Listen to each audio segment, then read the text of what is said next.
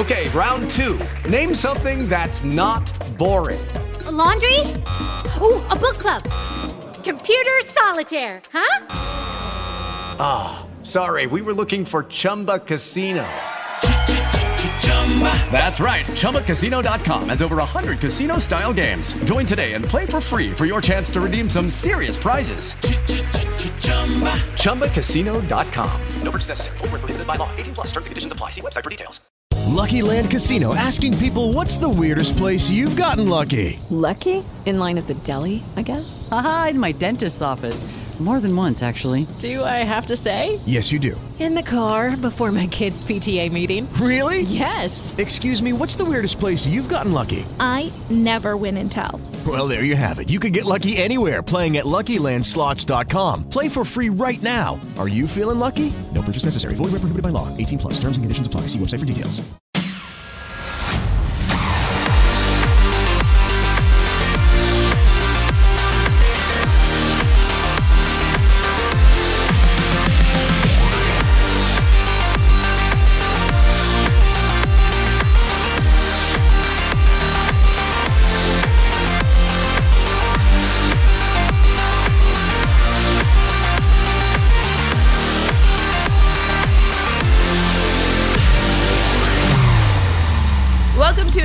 Episode of Autosave. I'm Camille Salazar Hadaway with my co-host, Mr. Nick Andrade.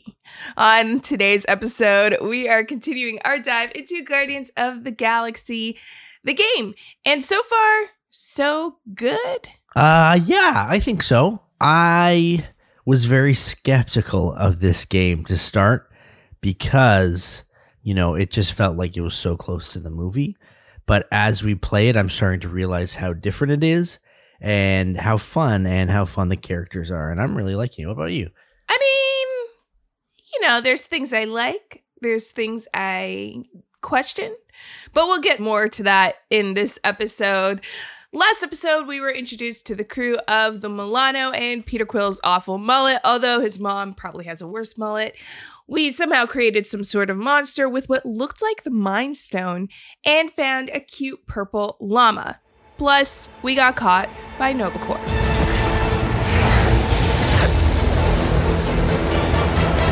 Uh, please don't be Nova Corps. Please don't be Nova Corps. Please don't be Nova Corps. It is Novacore.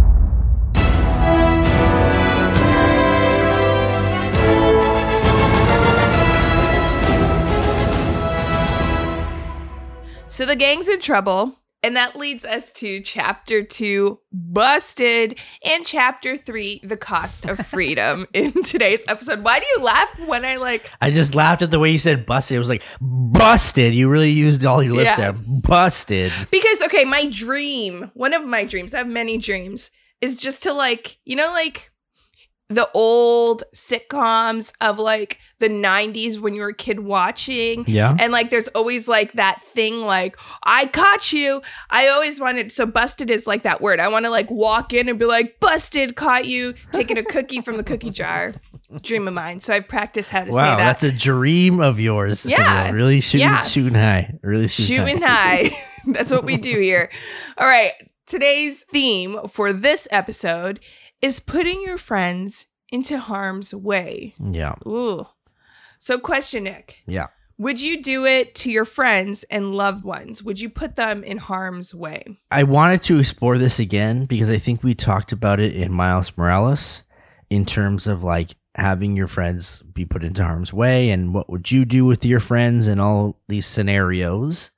And I feel like there's this whole like when you're the leader or you're a hero or you're like fun, happy Peter Quill, there's times where you would think that you're invincible Mm-hmm. and because you think you're invincible, you also put your friends in harm's way. Does that make sense? I feel like usually that's the wild card that does that.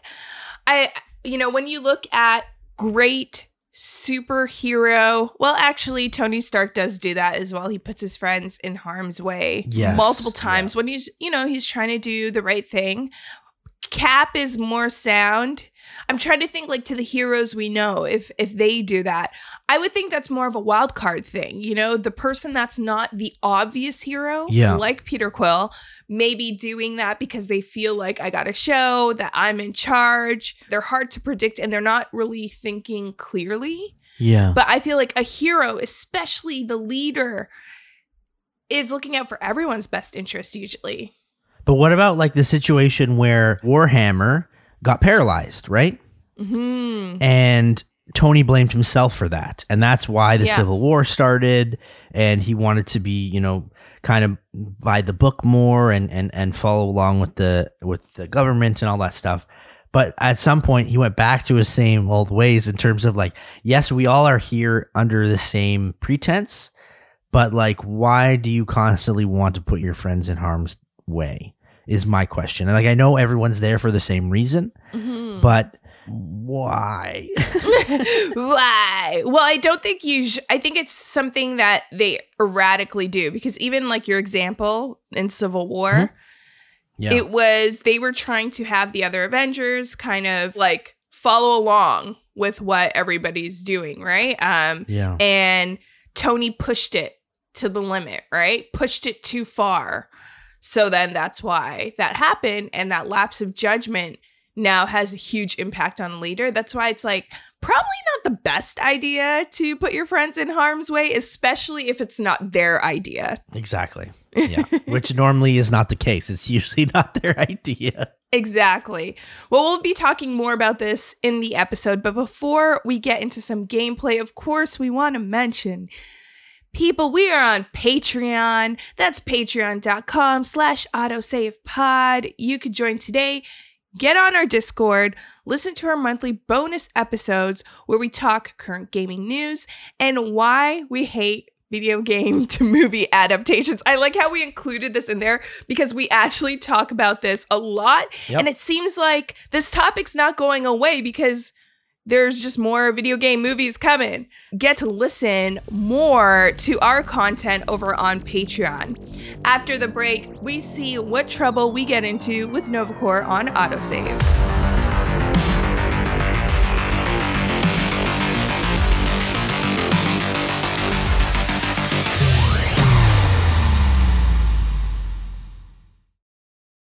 Lucky Land slots, you can get lucky just about anywhere. Dearly beloved, we are gathered here today to. Has anyone seen the bride and groom?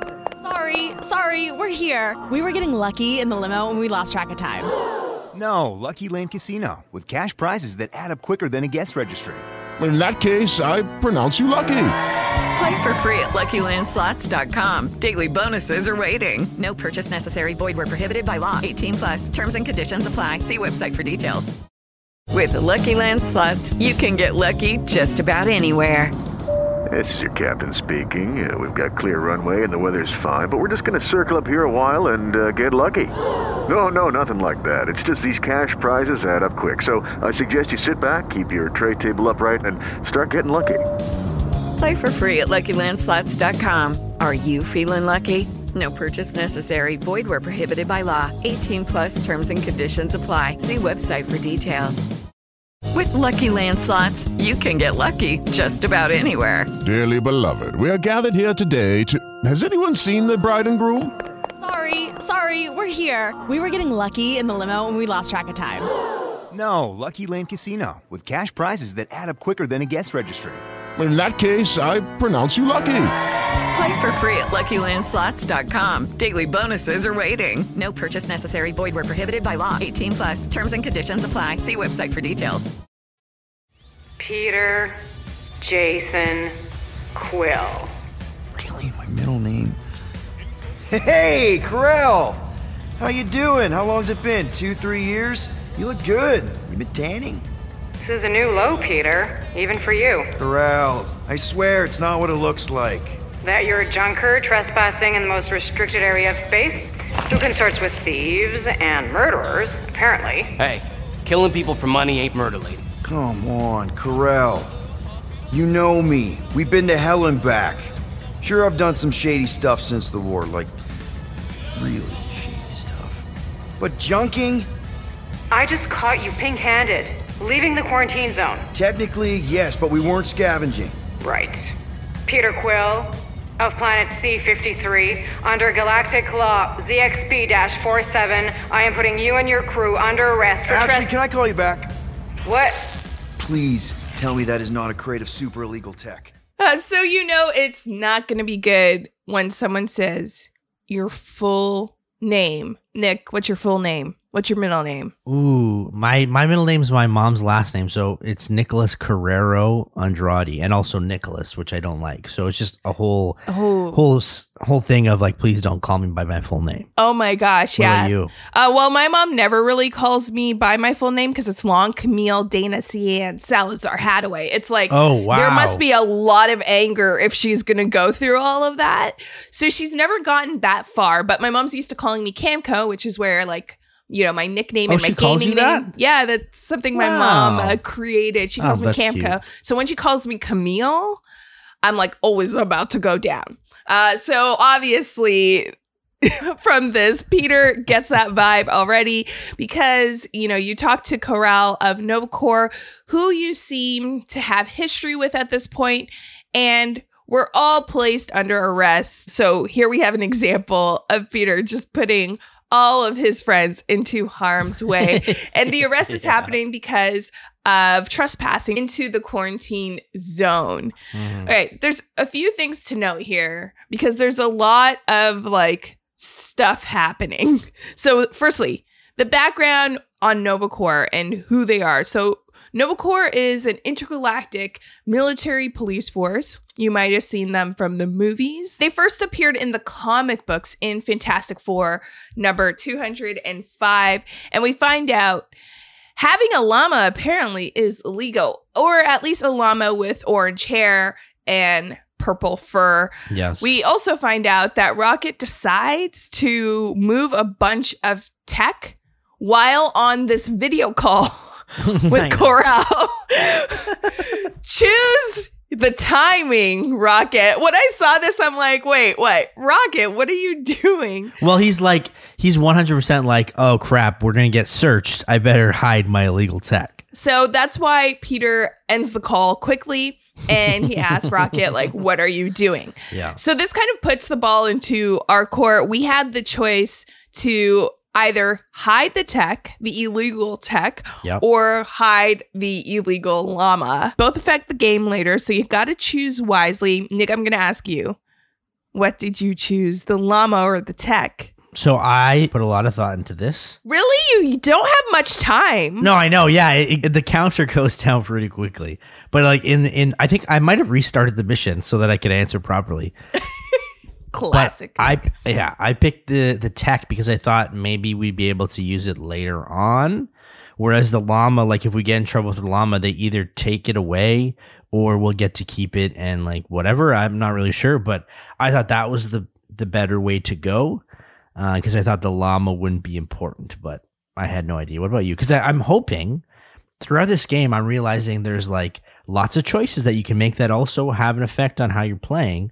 I'm hoping that we picked different ones along the way, but we'll see. Uh, what did you pick? I could not say no to the llamas. I knew it. I knew it. I knew you picked the llama. Rocket's like, it. just throw the llama out of the ship. And I'm like, you can't just kill a llama that we we took Yeah. To give to Lady Hellbender. So yeah, I chose to hide the llama. And obviously both have an effect on the game, but we don't know exactly how it does until later on. It's gonna be interesting as we go through this game to kind of figure that out, like you mentioned. So we end up being going kind of being docked by uh Hala's Hope, which is the Nova Corps ship where Ko-Rel's on. And when we're talking to Nova Corps, Quill says that they are legally incorporated heroes for hire. and when you think Guardians of the Galaxy, is is that how you describe them? It sounds like a very like democratic way of getting around things. like, yeah, we're kind of doing illegal stuff, but we are also technically legal incorporated heroes for hire. It's like, what does that even mean? uh, it means that you're trying to get yourself out of a sticky situation. And that's exactly what Peter's trying to do here. And this is kind of where we get a full description of the team as written by Groot and Rocket. Gardeners of the Galaxy? What? No. Rocket. So I let Groot fill out the paperwork. I fixed it with an addendum. Not the most well known heroes you could hire, but definitely in the top five of most awesome names. Contributing members Groot, a Flora Colossus, last of his kind, fearless in a firefight, an awesome best friend. Rocket, bona fide super genius and a wizard with explosives. Definitely not a raccoon. Gamora, adopted daughter of Thanos, deadliest woman in the galaxy. Need we say more? Drax the Destroyer, convicted serial murderer and galactic war hero, often grumpy. Last and definitely least, Peter Jason Quill. That's it? That's all you wrote? It was a character limitation. Sorry. Excuse me. I just need to. was a character limitation. Characters limitation. That's hilarious because that's my struggle every day on Twitter. and I guess out of all of them, yeah, I'd probably just be like, and Qu- Peter Quill. Like if you had a character limit Yeah. And you had to kind of leave a description out for one of the Guardians, it's going to be Peter Quill every time. Sorry, Peter. Yeah, I found it funny too that Drax is like he's a murderer but also a war hero. it's like, oh, uh, okay. I, and you know they're going along with some of the same jokes from the movies, which I'm I, again I'm not too sure if they're in the comics since I didn't read any of the comics. But you know, Rocket definitely not a raccoon. But I mean, he's kind of raccoon, and I think if they're looking for a name change, Gardeners of the Galaxy. I mean, I love it. that that's a good one. That, it's good so. to go. Yeah. We also at this point meet Nikki, uh, who we heard at the end of that clip, and pretty much she's a Nova Corps trainee that is also Ko-Rel's daughter. Yeah. And she seems like she means business. She's really anxious to be a part of Nova Corps. And I already got this feel at this point that she may not fully be a part of Nova Corps. What do you mean? I feel like she's a part of Nova Corps, but maybe she's not supposed to be acting as though Oh, yes, she's authority at Nova Corps. Uh, just because we have some of the officers questioning, like, what is she doing here? Yeah. And then she's like, I'm here to get them. But who knows? Maybe because of Ko-Rel's relationship with Peter or history that may be there. That's why she shows up. And then we also know that Peter Quill, he has rocket boots. He gets in trouble. Yeah, exactly. And then Nikki also, uh, she's like 11 years old, so she's really young. But she like yells at Quill like uh I mean Ko-Rel does too already, so we we clearly know where she gets it from. Yeah. What I really liked about this part is so you're going on this walk, and Yeah. then Yeah. there was just like an explosion that happens. We got to mention before the explosion, we saw uh someone called the Grand Unifier oh yes, Raker. yes, yes, Yes. that's right. We we saw the Grand Unifier Raker, and then Nikki kind of tells us a little bit of information. He's pretty much the leader of the Church of Universal. Uh, something you No, that's what she said, the universe yeah but but it's it, it honestly i wasn't even paying attention as she was talking about this because i was just like okay like can i get out of these cuffs like this is just i was looking for the next thing i didn't really care about this grand unifier Okay. pretty much he was like kind of floating dead in the quarantine zone as well uh looking for god but he doesn't seem like you know he's trouble at all Why didn't he get arrested for floating in space? Also, if you're floating in space, don't you die instantly? No. well i guess it depends on your species i don't Right, know that's true. Yeah.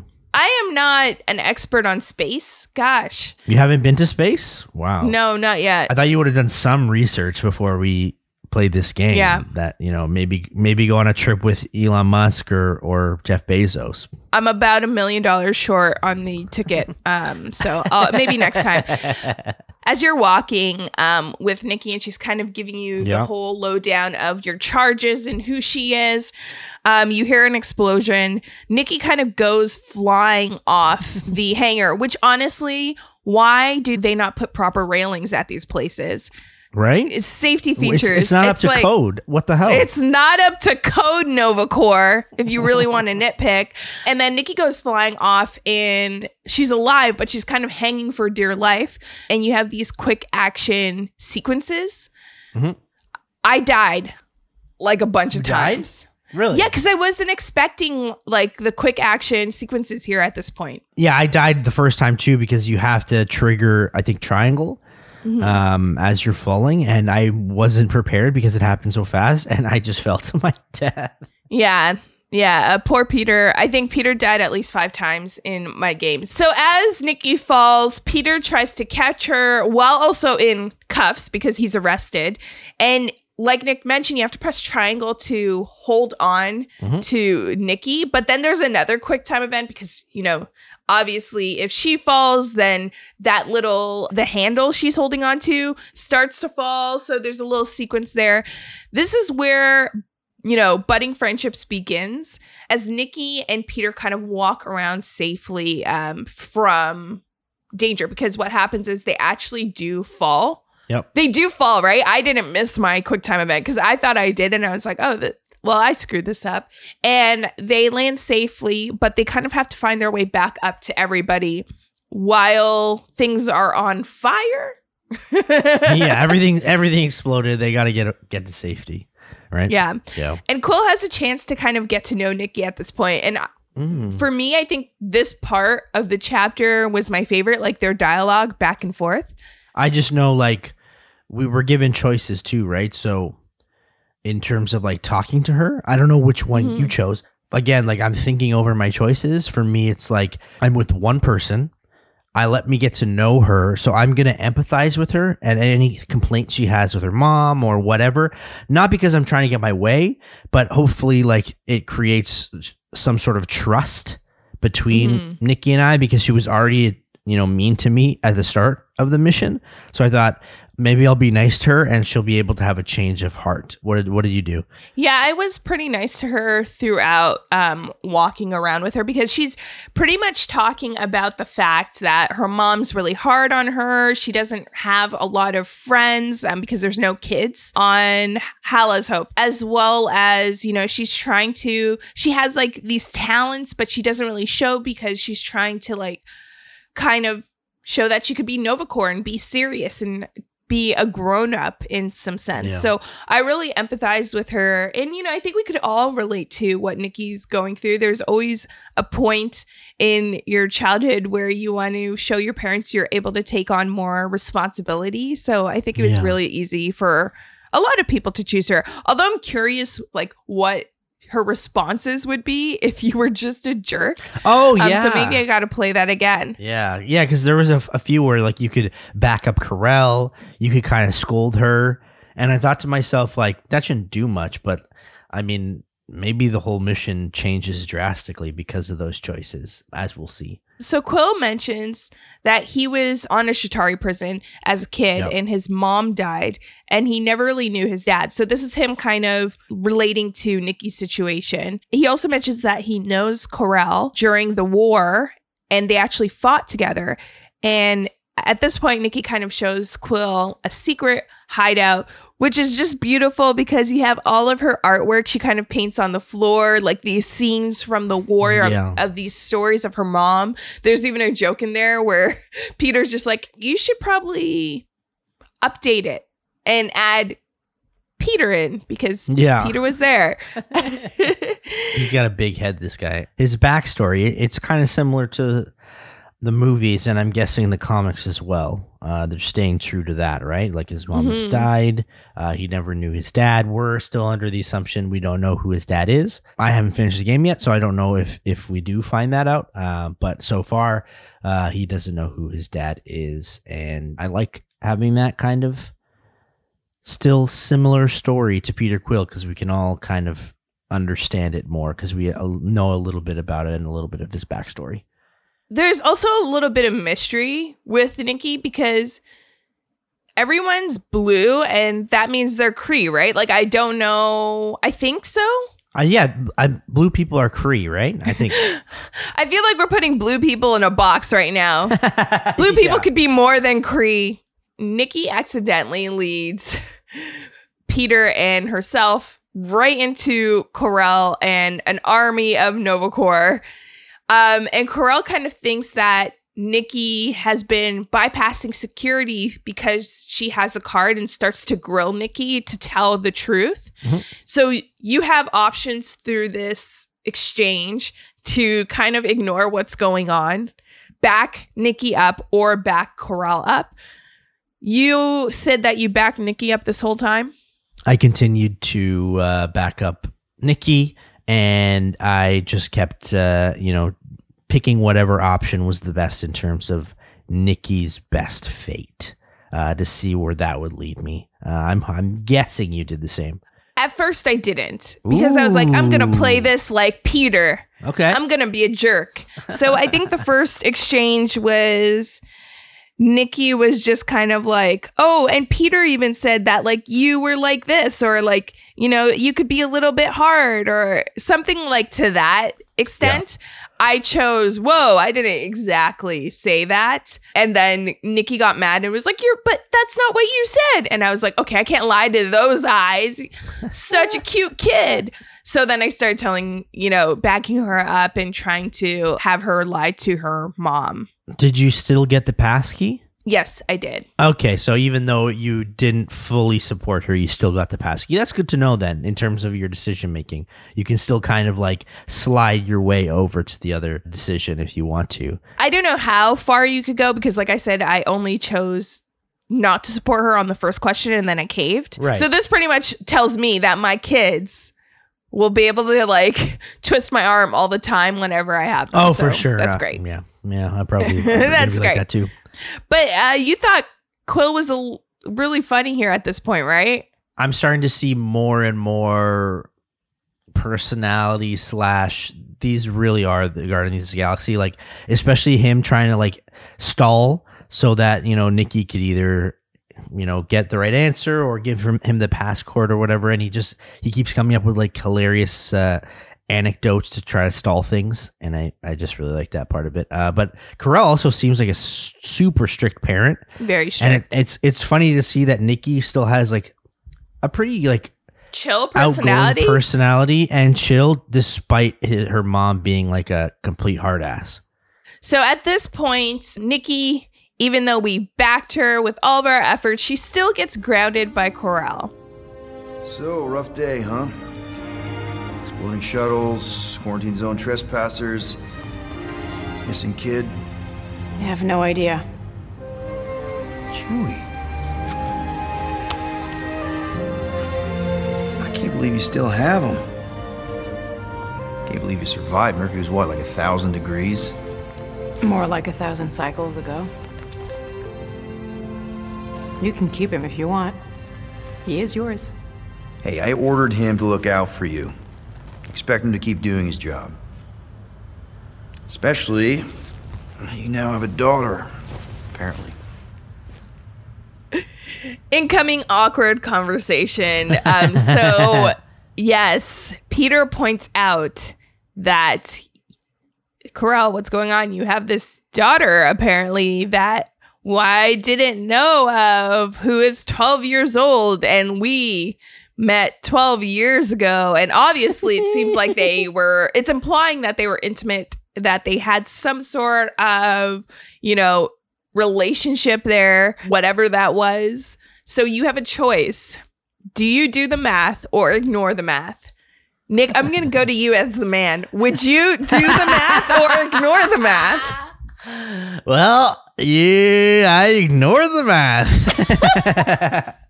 I did, Did not want. I did because I did not want to point out that I had. I might have had a child. So maybe is that the man choice? Is that like, am I feeding into that stereotype?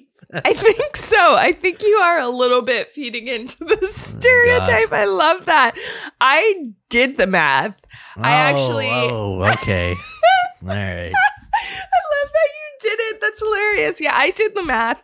And pretty much the conversation is, you know, we met 12 years ago. What's going on? Like, I'm doing the math here. And Ko-Rel just kind of doesn't answer. it's such a weird uh, response.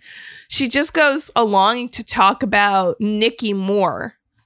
But I thought it was implying that, yes, Peter is the father. We need Maury here. Really? Because I thought I thought she would. If you're telling me this, I feel like she was like, "Well, I don't want to tell him that he's the father because I hate him because he's not responsible. So I'm not going to say anything."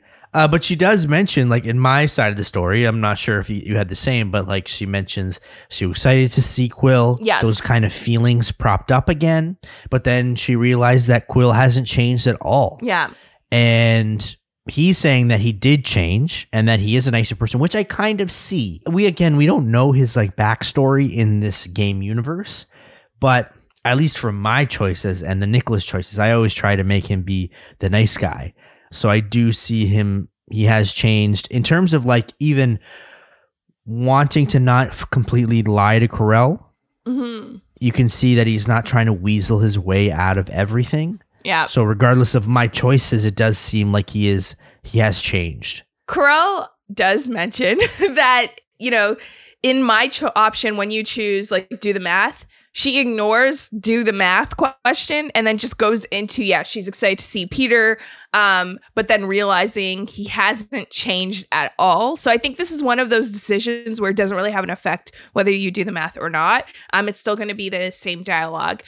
But Quill may still have a thing for Ko-Rel because he is saying that he has changed. So I want to know more about them and what happened in the war between them because it seems like it was a deep relationship for for Peter. I mean, he gave her Chewie. I mean, that is, you know, from Earth when he was 13, one of his toys. That's something real special. So, you know, maybe he's got a soft heart a little bit. Yeah, yeah, definitely. You don't give away Chewy for anyone. So at this point, uh, Ko-Rel kind of gets a little bit frustrated with Peter and mentions that Peter's going to have to pay a fine. Now, based on your decision to hide the illegal tech from earlier or the illegal llama, your fine's going to be a little bit different. So, Nick, how much did you pay for your fine? So for the llama, it was 8,000 units. And then for myself, I hid the llama because I want to keep the llama. It is 7,000 units. Um, So it's a Oh. little bit cheaper for being a good person and not wanting to throw a llama into space. Listen, I thought the llama would be okay at this point, but I'm also happy because both choices were kind of similar. I'll pay the extra thousand for that situation. I thought it was going to be way less, so I'm happy about that. All right, fair. Um, so at the end of this chapter, you have to kind of question has mm-hmm. Quill actually changed? Based on the dialogue that we've seen, the options, do you think Peter's changed? I do because that's Camille, you know me, like that's where I'm gonna head with Quill. Whenever there's a decision to make where we have to unify the team, I'm gonna unify them. Wherever there's a situation where we're gonna have to bring people together, I'm gonna bring people together. This is my Peter Quill. He's nice guy Peter Quill, and that Nice is guy. how this game's gonna go with me. So of course he's changed, and of course he's gonna change because with me, you never are strayed from being the good guy. All right, let's go. That was an awesome huddle uh, there. You would be a good uh, huddler. Thank you. Giving those speeches in the huddle. but from there, we move in to chapter three the cost of freedom. Now, once you get back to the ship, you kind of have to talk to everybody and let them know that you have a huge fine over your head and not mm-hmm. just yours, their heads, because it's the Guardians of the Galaxy. And also, you have a chance to kind of get to know them more and hear their stories. At this point, Drax discusses killing Thanos. So, again, in this universe, that's what happens. Thanos is dead. We're not going to see him. There's not going to be a Thanos snap. So, get it out of your head if that's what you're hoping for. It's not going to happen. and Yondu is mentioned to be alive. Um, This is interesting because in the movies, you know, they have a really close relationship and they're kind of seemed as being inseparable, Yeah. even though sometimes they get under each other's skin. So it's interesting that we know Yondu's alive, but he's not with Peter. I feel like there would have to be a lot if they're going with that same storyline that would take Yondu away from Peter. Um, so it'll be interesting if we see him later on in the game. Yeah. And Quill has the same kind of backstory um, with Yondu and the Ravagers as the movies. So he was kind of picked up by them and he, it was a love hate relationship. But the only twist is it's, it's still unclear if Peter developed that loving relationship with them. It seems like he enjoys some things about the Ravagers, but then there's other things that he didn't enjoy. So we're getting a glimpse into that. And then everyone um, in the Guardians decide how to pay the 8,000 or 7,000, you know, fine. 37 units? We appear to be 7,963 units short. If we intend to keep our ship, Peter Quill. I know, I know. We clearly need a plan. And reconsider my initial proposal. Oh, no, not Fin Fang Foom again. Yes, we should go after Fin Fang Foom. Drax, there are easier ways to get paid. Like, what about selling Gamora's crap? What? Oh, come on. You've been hoarding them stupid knickknacks ever since you first joined us. I mean, don't tell me they ain't worth nothing. Quarantine zone was always holding out on My us. Quill. figurines are not knickknacks. Ah, team's in trouble. and you can't be bothered to make no sacrifice. for the I will Star system. sacrifice your head. And take Guys, I think we should hear out Groot for once.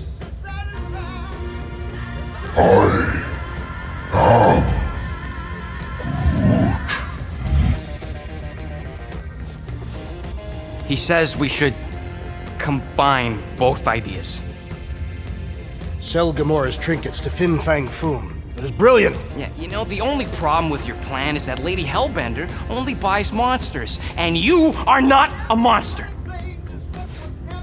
He's not. He's the sweetest, most. I am Groot.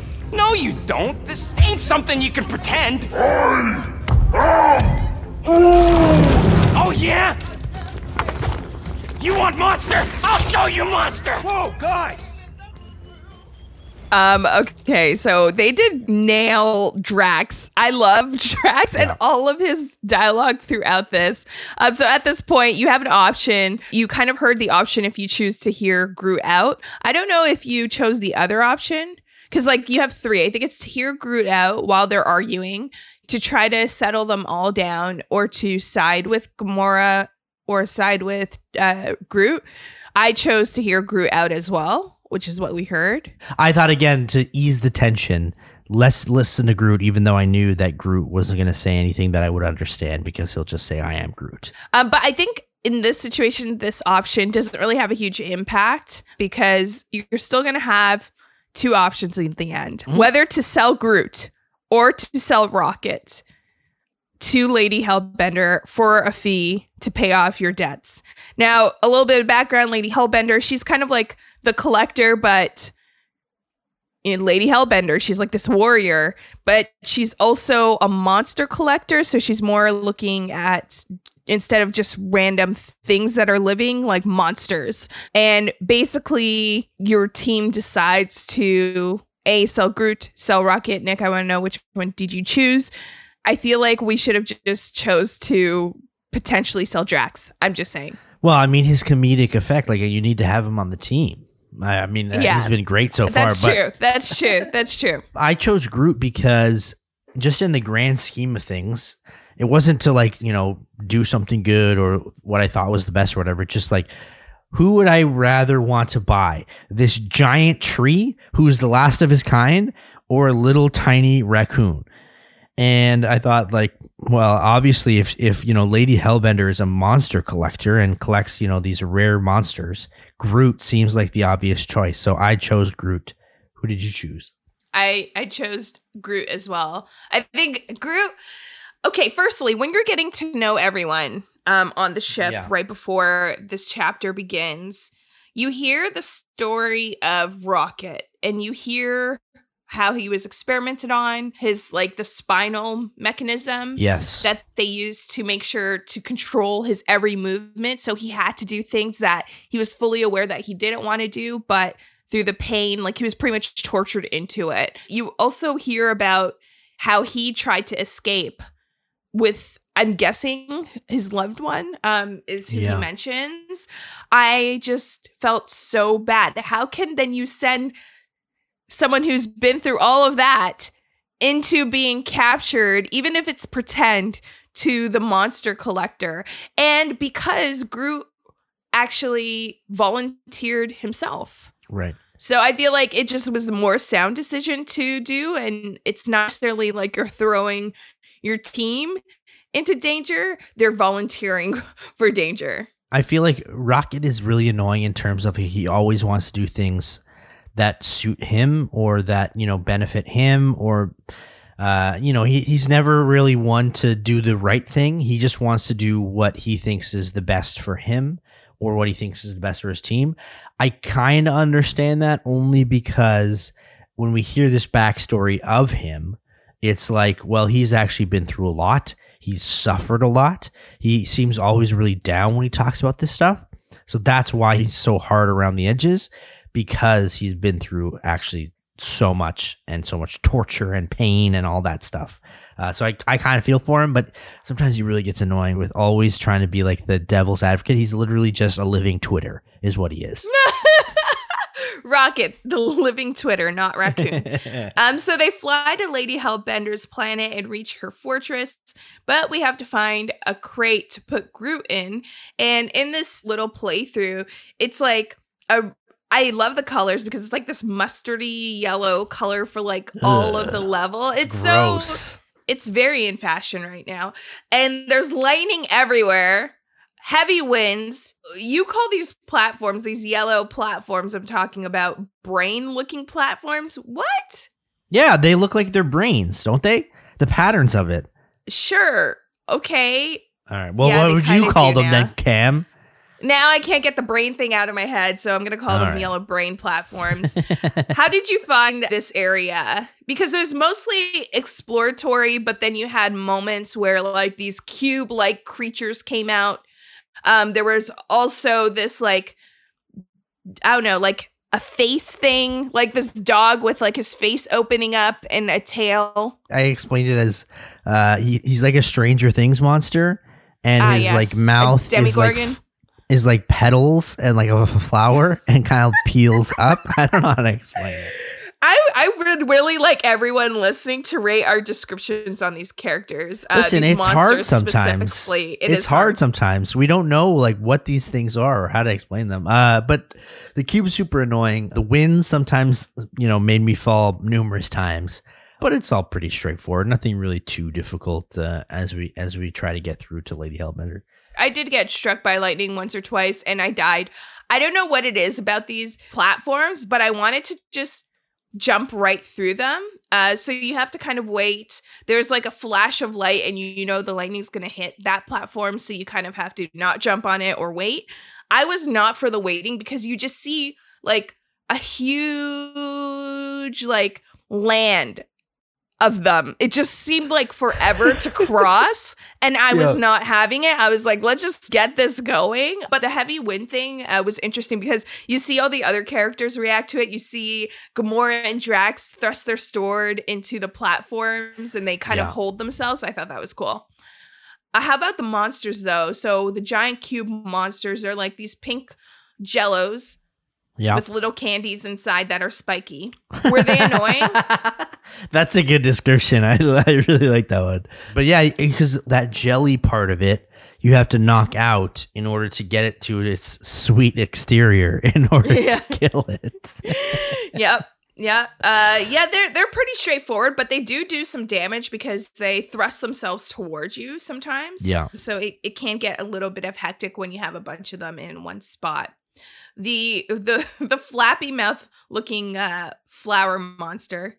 Did you find that difficult? You have to cut off that guy's tail. So you beat him down, and then you have the. So I'm playing on Xbox. You have Y that you press um, to do the quick action, and that's where Gamora kind of cuts his tail, and then Rocket calls him Stubby from then on. Of course he is. No, but it was there's no like real boss fight right now.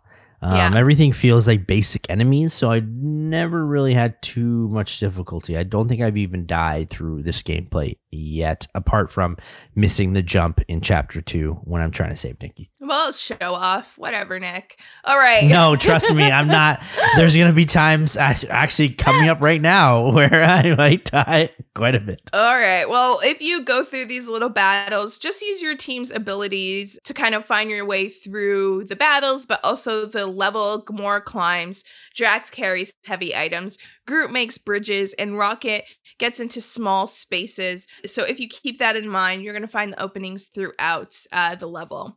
As we get closer to Lady Hellbender's fortress, we hit a bit of a problem. In a jam, boys? you think? Son of a schmack. Reach! The sword will not work, woman. Find us a rope. Yeah, and fast. Where am I supposed to find a rope? I don't know. I'm sinking in jelly here. Well, do something! Like what? Flark.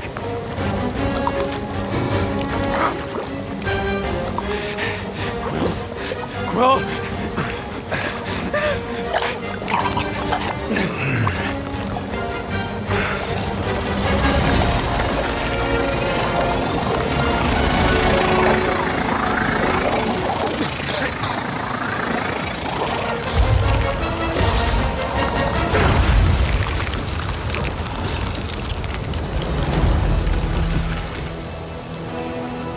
did you just do? Sorcery. So cool. Rocket! Somebody get him out of there!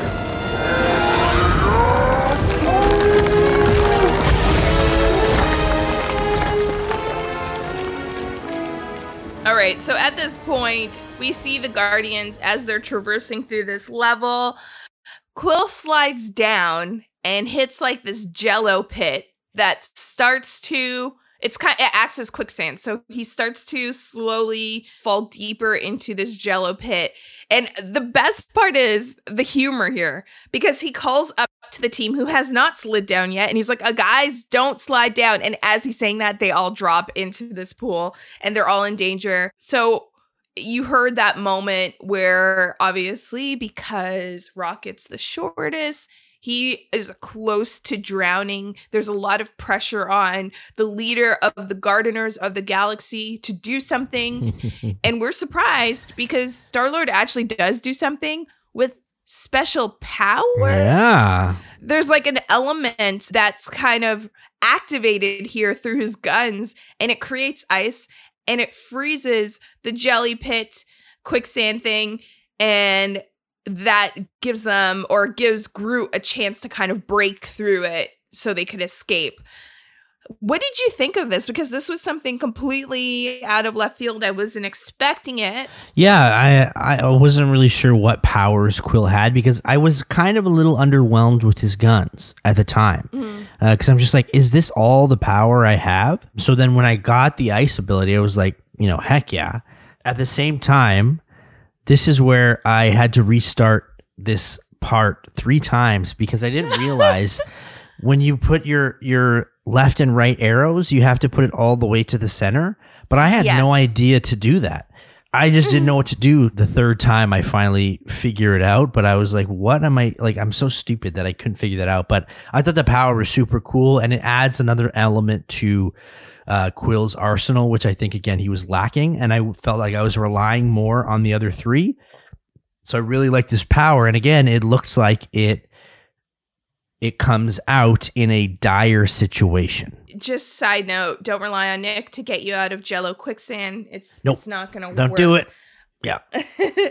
but yes, this is actually a power that we don't see in the movies, but is explored in the comic books. Because I remember when Guardians came out, I did read a little bit about each of the characters from the comic books. And this is Mhm. something that his guns do. They kind of shift or morph into an elemental power.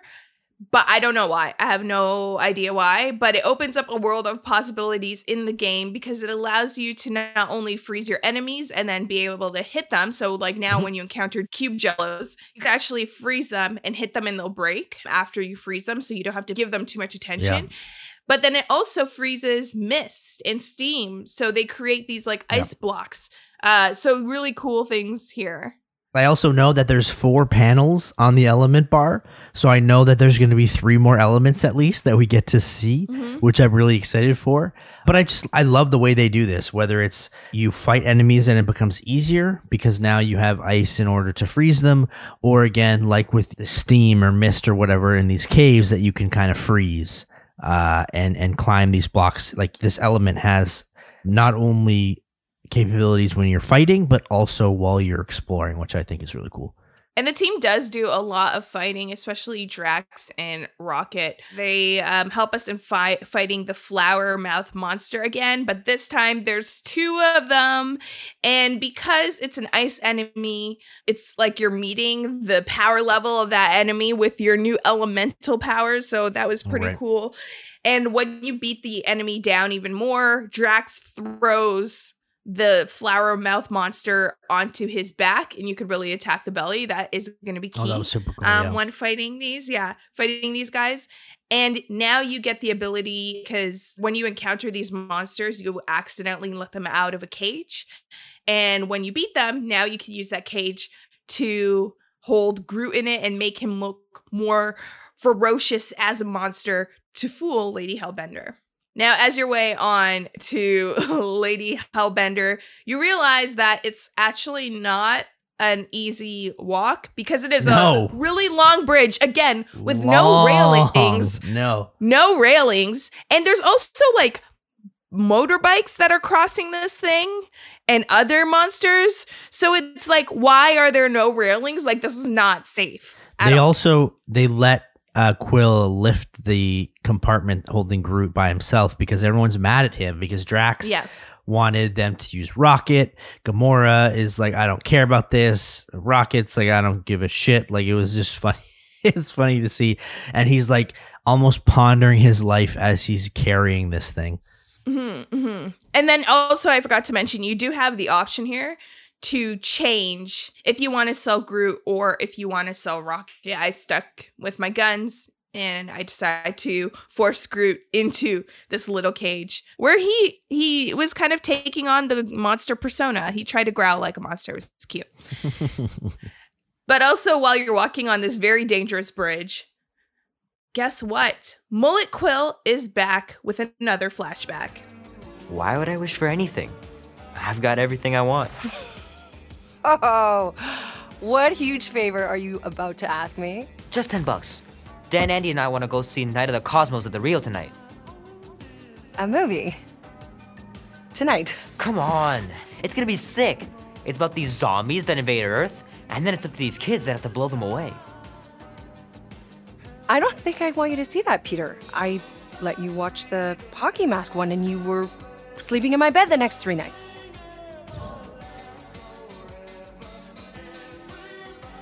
That was ages ago. And this one isn't even that bad. It's PG 13. And I'm 13. Exactly. PG 13 may contain violence and nudity. Mild nudity, like butts and stuff. You're not helping your case. No, I just, I. I wanted us to have some us time tonight, you know? Maybe finish our game. You can't duck out right when I'm about to win. Butts and stuff. PG 13. Mild nudity. We should have a rating on this, uh, but there's no butts and stuff. Sorry, guys. No, there's not.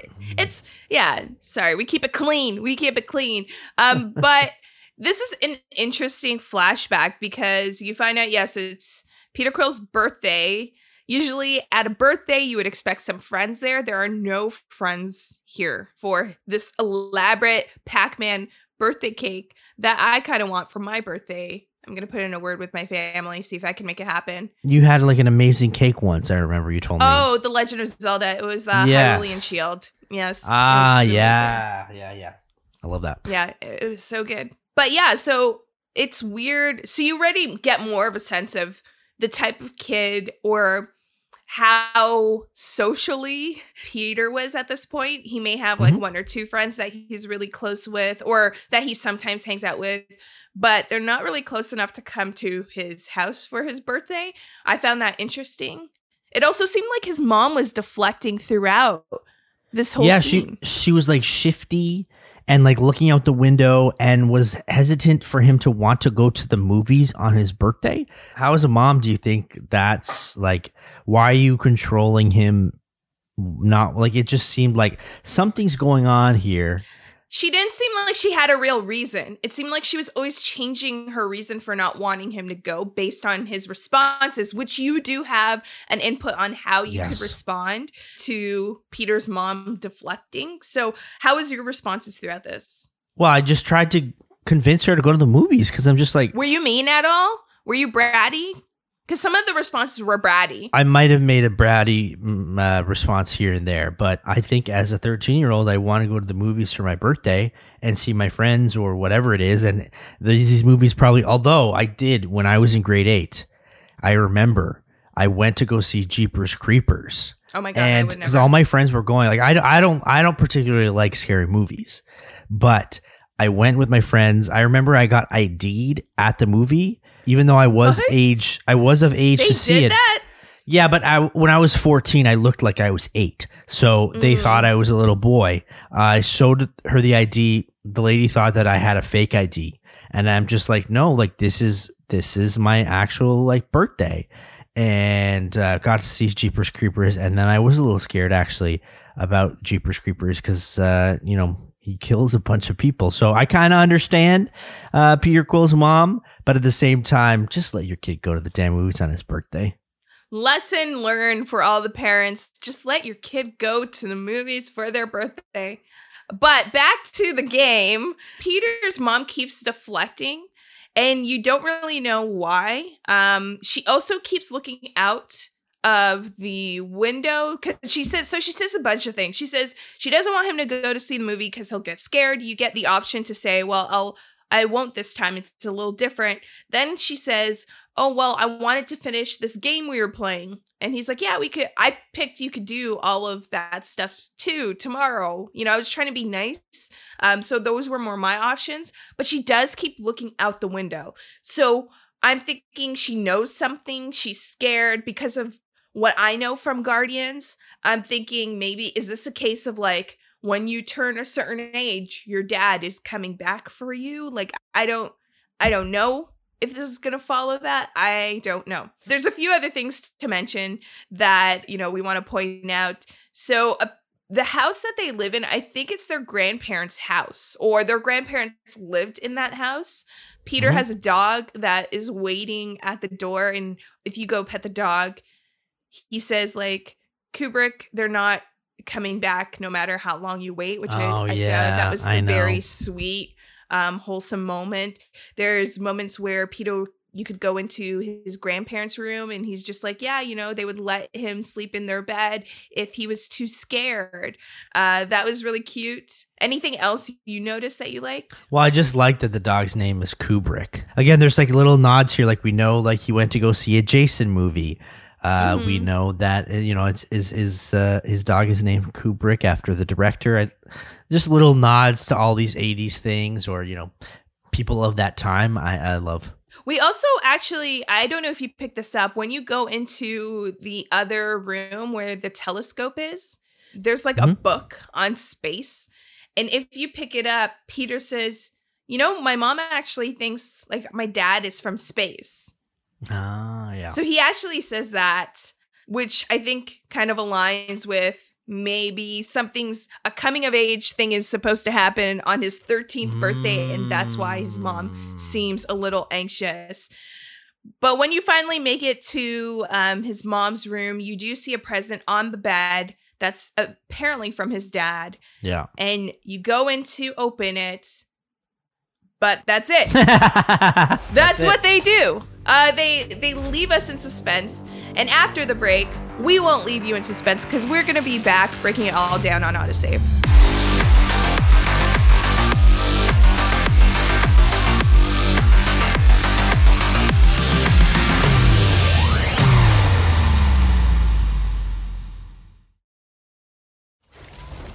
Groot, you ready to squeeze in? I am. Peter Quill, there's still time to reconsider. The tree creature is not very monstrous.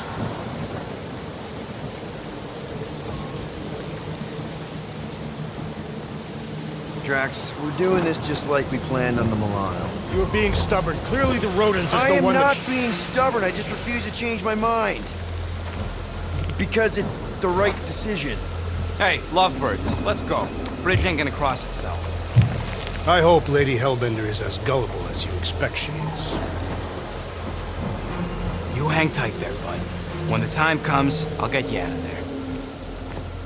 Rocket style, if I got it. So we both know we agree with the plan to sell Groot because that's what we both chose. But do you think Lady Hellbender will actually fall for this? Because Drax keeps talking her up throughout these two chapters about how she's just so glorious. What a warrior. She can't be fooled. And it kind of is putting pressure on. I, I love though how Quill is just like I'm not being stubborn. This is just like my cho-. like it literally is. Yes, you are being stubborn in terms of Stubborn your answer, because but it's your choice. Yeah. yeah, I I think he's making the right choice. But it is like just to hear, you know, Drax saying all these things. My my bigger question here is this plan just seems so faulty. Like, you know what I mean? So it's just like I don't know if if Lady Hellbender will actually fall for this. It seems like nothing might not work out in terms of this plan and I'm I'm already prepared for all hell to break loose. Well, that's usually how it goes for the Guardians. Now, we get that glimpse of Quill's past. How do you feel about like how the game is actually allowing us to see these sneak peeks of what's happening to Quill or what happened to Quill rather than have it at the beginning of the game as like this huge scene? I love suspense and I love mystery and I feel like they're adding like we don't really know the main story in terms of like we I feel like we're just doing a bunch of odd jobs. Like we're paying off a debt. Like that doesn't seem like we know really much of what's happening in the main story. But there's these little sneak peeks of of Quill's past, and this one specifically, with his mom being so shifty eyed, and and it seems like you know something's going on. Like there's a bit of mystery here, and even grabbing that present at the end, I felt like something bad was going to happen. So I do like that there's a sense of uh, I don't know what's going on. There's some sort Yeah. of suspense happening here, but we're also still having fun. Yeah. And I think that's the, the past adds so much more layers to everything. Yeah, it, it does add that suspense. It keeps you on your toes. And I had the same feeling when I thought when we went up to get the present. I okay, this is gonna No, sound so bad, but I thought his mom was gonna die on his birthday. Yeah. Um, just because uh he mentioned to Nikki that his mother died. I think she had cancer, he said. So I just thought like he's gonna get the present, come down because he's supposed to open it with his mom, and then he's gonna find Yeah. his mom dead, and it's like just like the most tragic thing. So I'm liking, although that this game has really hilarious moments in its dialogue, it's still making you just emotionally connected to these characters in a way that it doesn't feel overly sappy. Um, they're just giving you like Yeah. these small peaks of like emotion here and there. Now, the ice mechanic is another new thing that we saw in this chapter. How do you feel about this? Uh, You mentioned that you're just liking the versatility of having another use of his guns. I feel like the battle system's a little clunky. Um, again, like shooting wise, Quill doesn't seem that powerful. Uh, regardless if you kind of you know upgrade your weapons that much, it still seems like he doesn't do as much damage as his teammates, unless he's using a superpower. But this adds just a whole another element. It's I like that it's not a weapon charge. I like that it's like a status effect.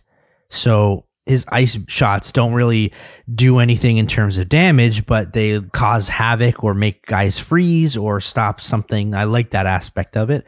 Um, but it, like you said, like I, I said before, versatility, it adds a little element that I think was already lacking. So clearly they had an idea of what to use here, and and I think they hit it out of the park. Yeah, I think also it just makes you curious for what you will see next with the gun because it, this is an elemental. You could guess that we're going to see a fire, you know, maybe a lightning, maybe a water. I think that'd be really cool. I'm trying to think of all the Naruto elements here. Yeah. What do we got? All the different villages, Yeah. sand. Um, yeah, so it'll be really cool. Uh, now back to the theme, okay? Yeah. uh, that we spoke about at the beginning of this episode. Do we feel Quill Mhm. put everyone in danger? And does this decision make sense sometimes? Because usually we want to see the hero standing up for everyone, even those on their team. I mean, this plan feels like it's gonna go wrong in terms of like you're. I feel like you're leading your friends in danger. So is that really the right thing to do? Like you're literally bringing one of your friends to get sold to this person for money, and then you'll help let them escape later. Like that just seems like such a bad idea. And I know none of them really had a huge good plan to begin with, other than Drax cop- keep talking about Fin Fang. But like, uh, I don't know if this is the right thing. And again, maybe this is Quill's cockiness, thinking that this is gonna go okay. But I just I see red flags all over it, and I don't think he's fully thinking of his decision and how it's impacting everyone else. Especially when you see how frustrated Rocket is, how frustrated Drax is by everything. And I know no one's going to agree on everything. I know Drax wanted Rocket in this situation, but it's like, I don't know, Quill. I feel like this is going to put you into some trouble. Firstly, Fin Fang Foom, uh, for those that don't know, is from Shang-Chi. So um, that we get that little cameo there. I don't Yeah. think the Guardians would have been able to take him down. But now that I'm thinking about it, I feel like ego's sometimes a huge downfall of heroes. And we're seeing that with Peter and how nonchalant he is um, with putting his friends in harm's way until something actually goes bad. And we're probably going to see his bad choices catch up with him pretty soon. But that's it here for autosave. Uh, let us know what you think on our social handles. This is Camco, Nick Andrade 89, as well as join the Patreon if you want to support the podcast, patreon.com slash autosavepod. Big shout out to David Hussey, one of our Patreon peeps. Uh, thank you for supporting the show. Again, let us know what you think, and next time we pay a visit to Lady Hellbender on autosave.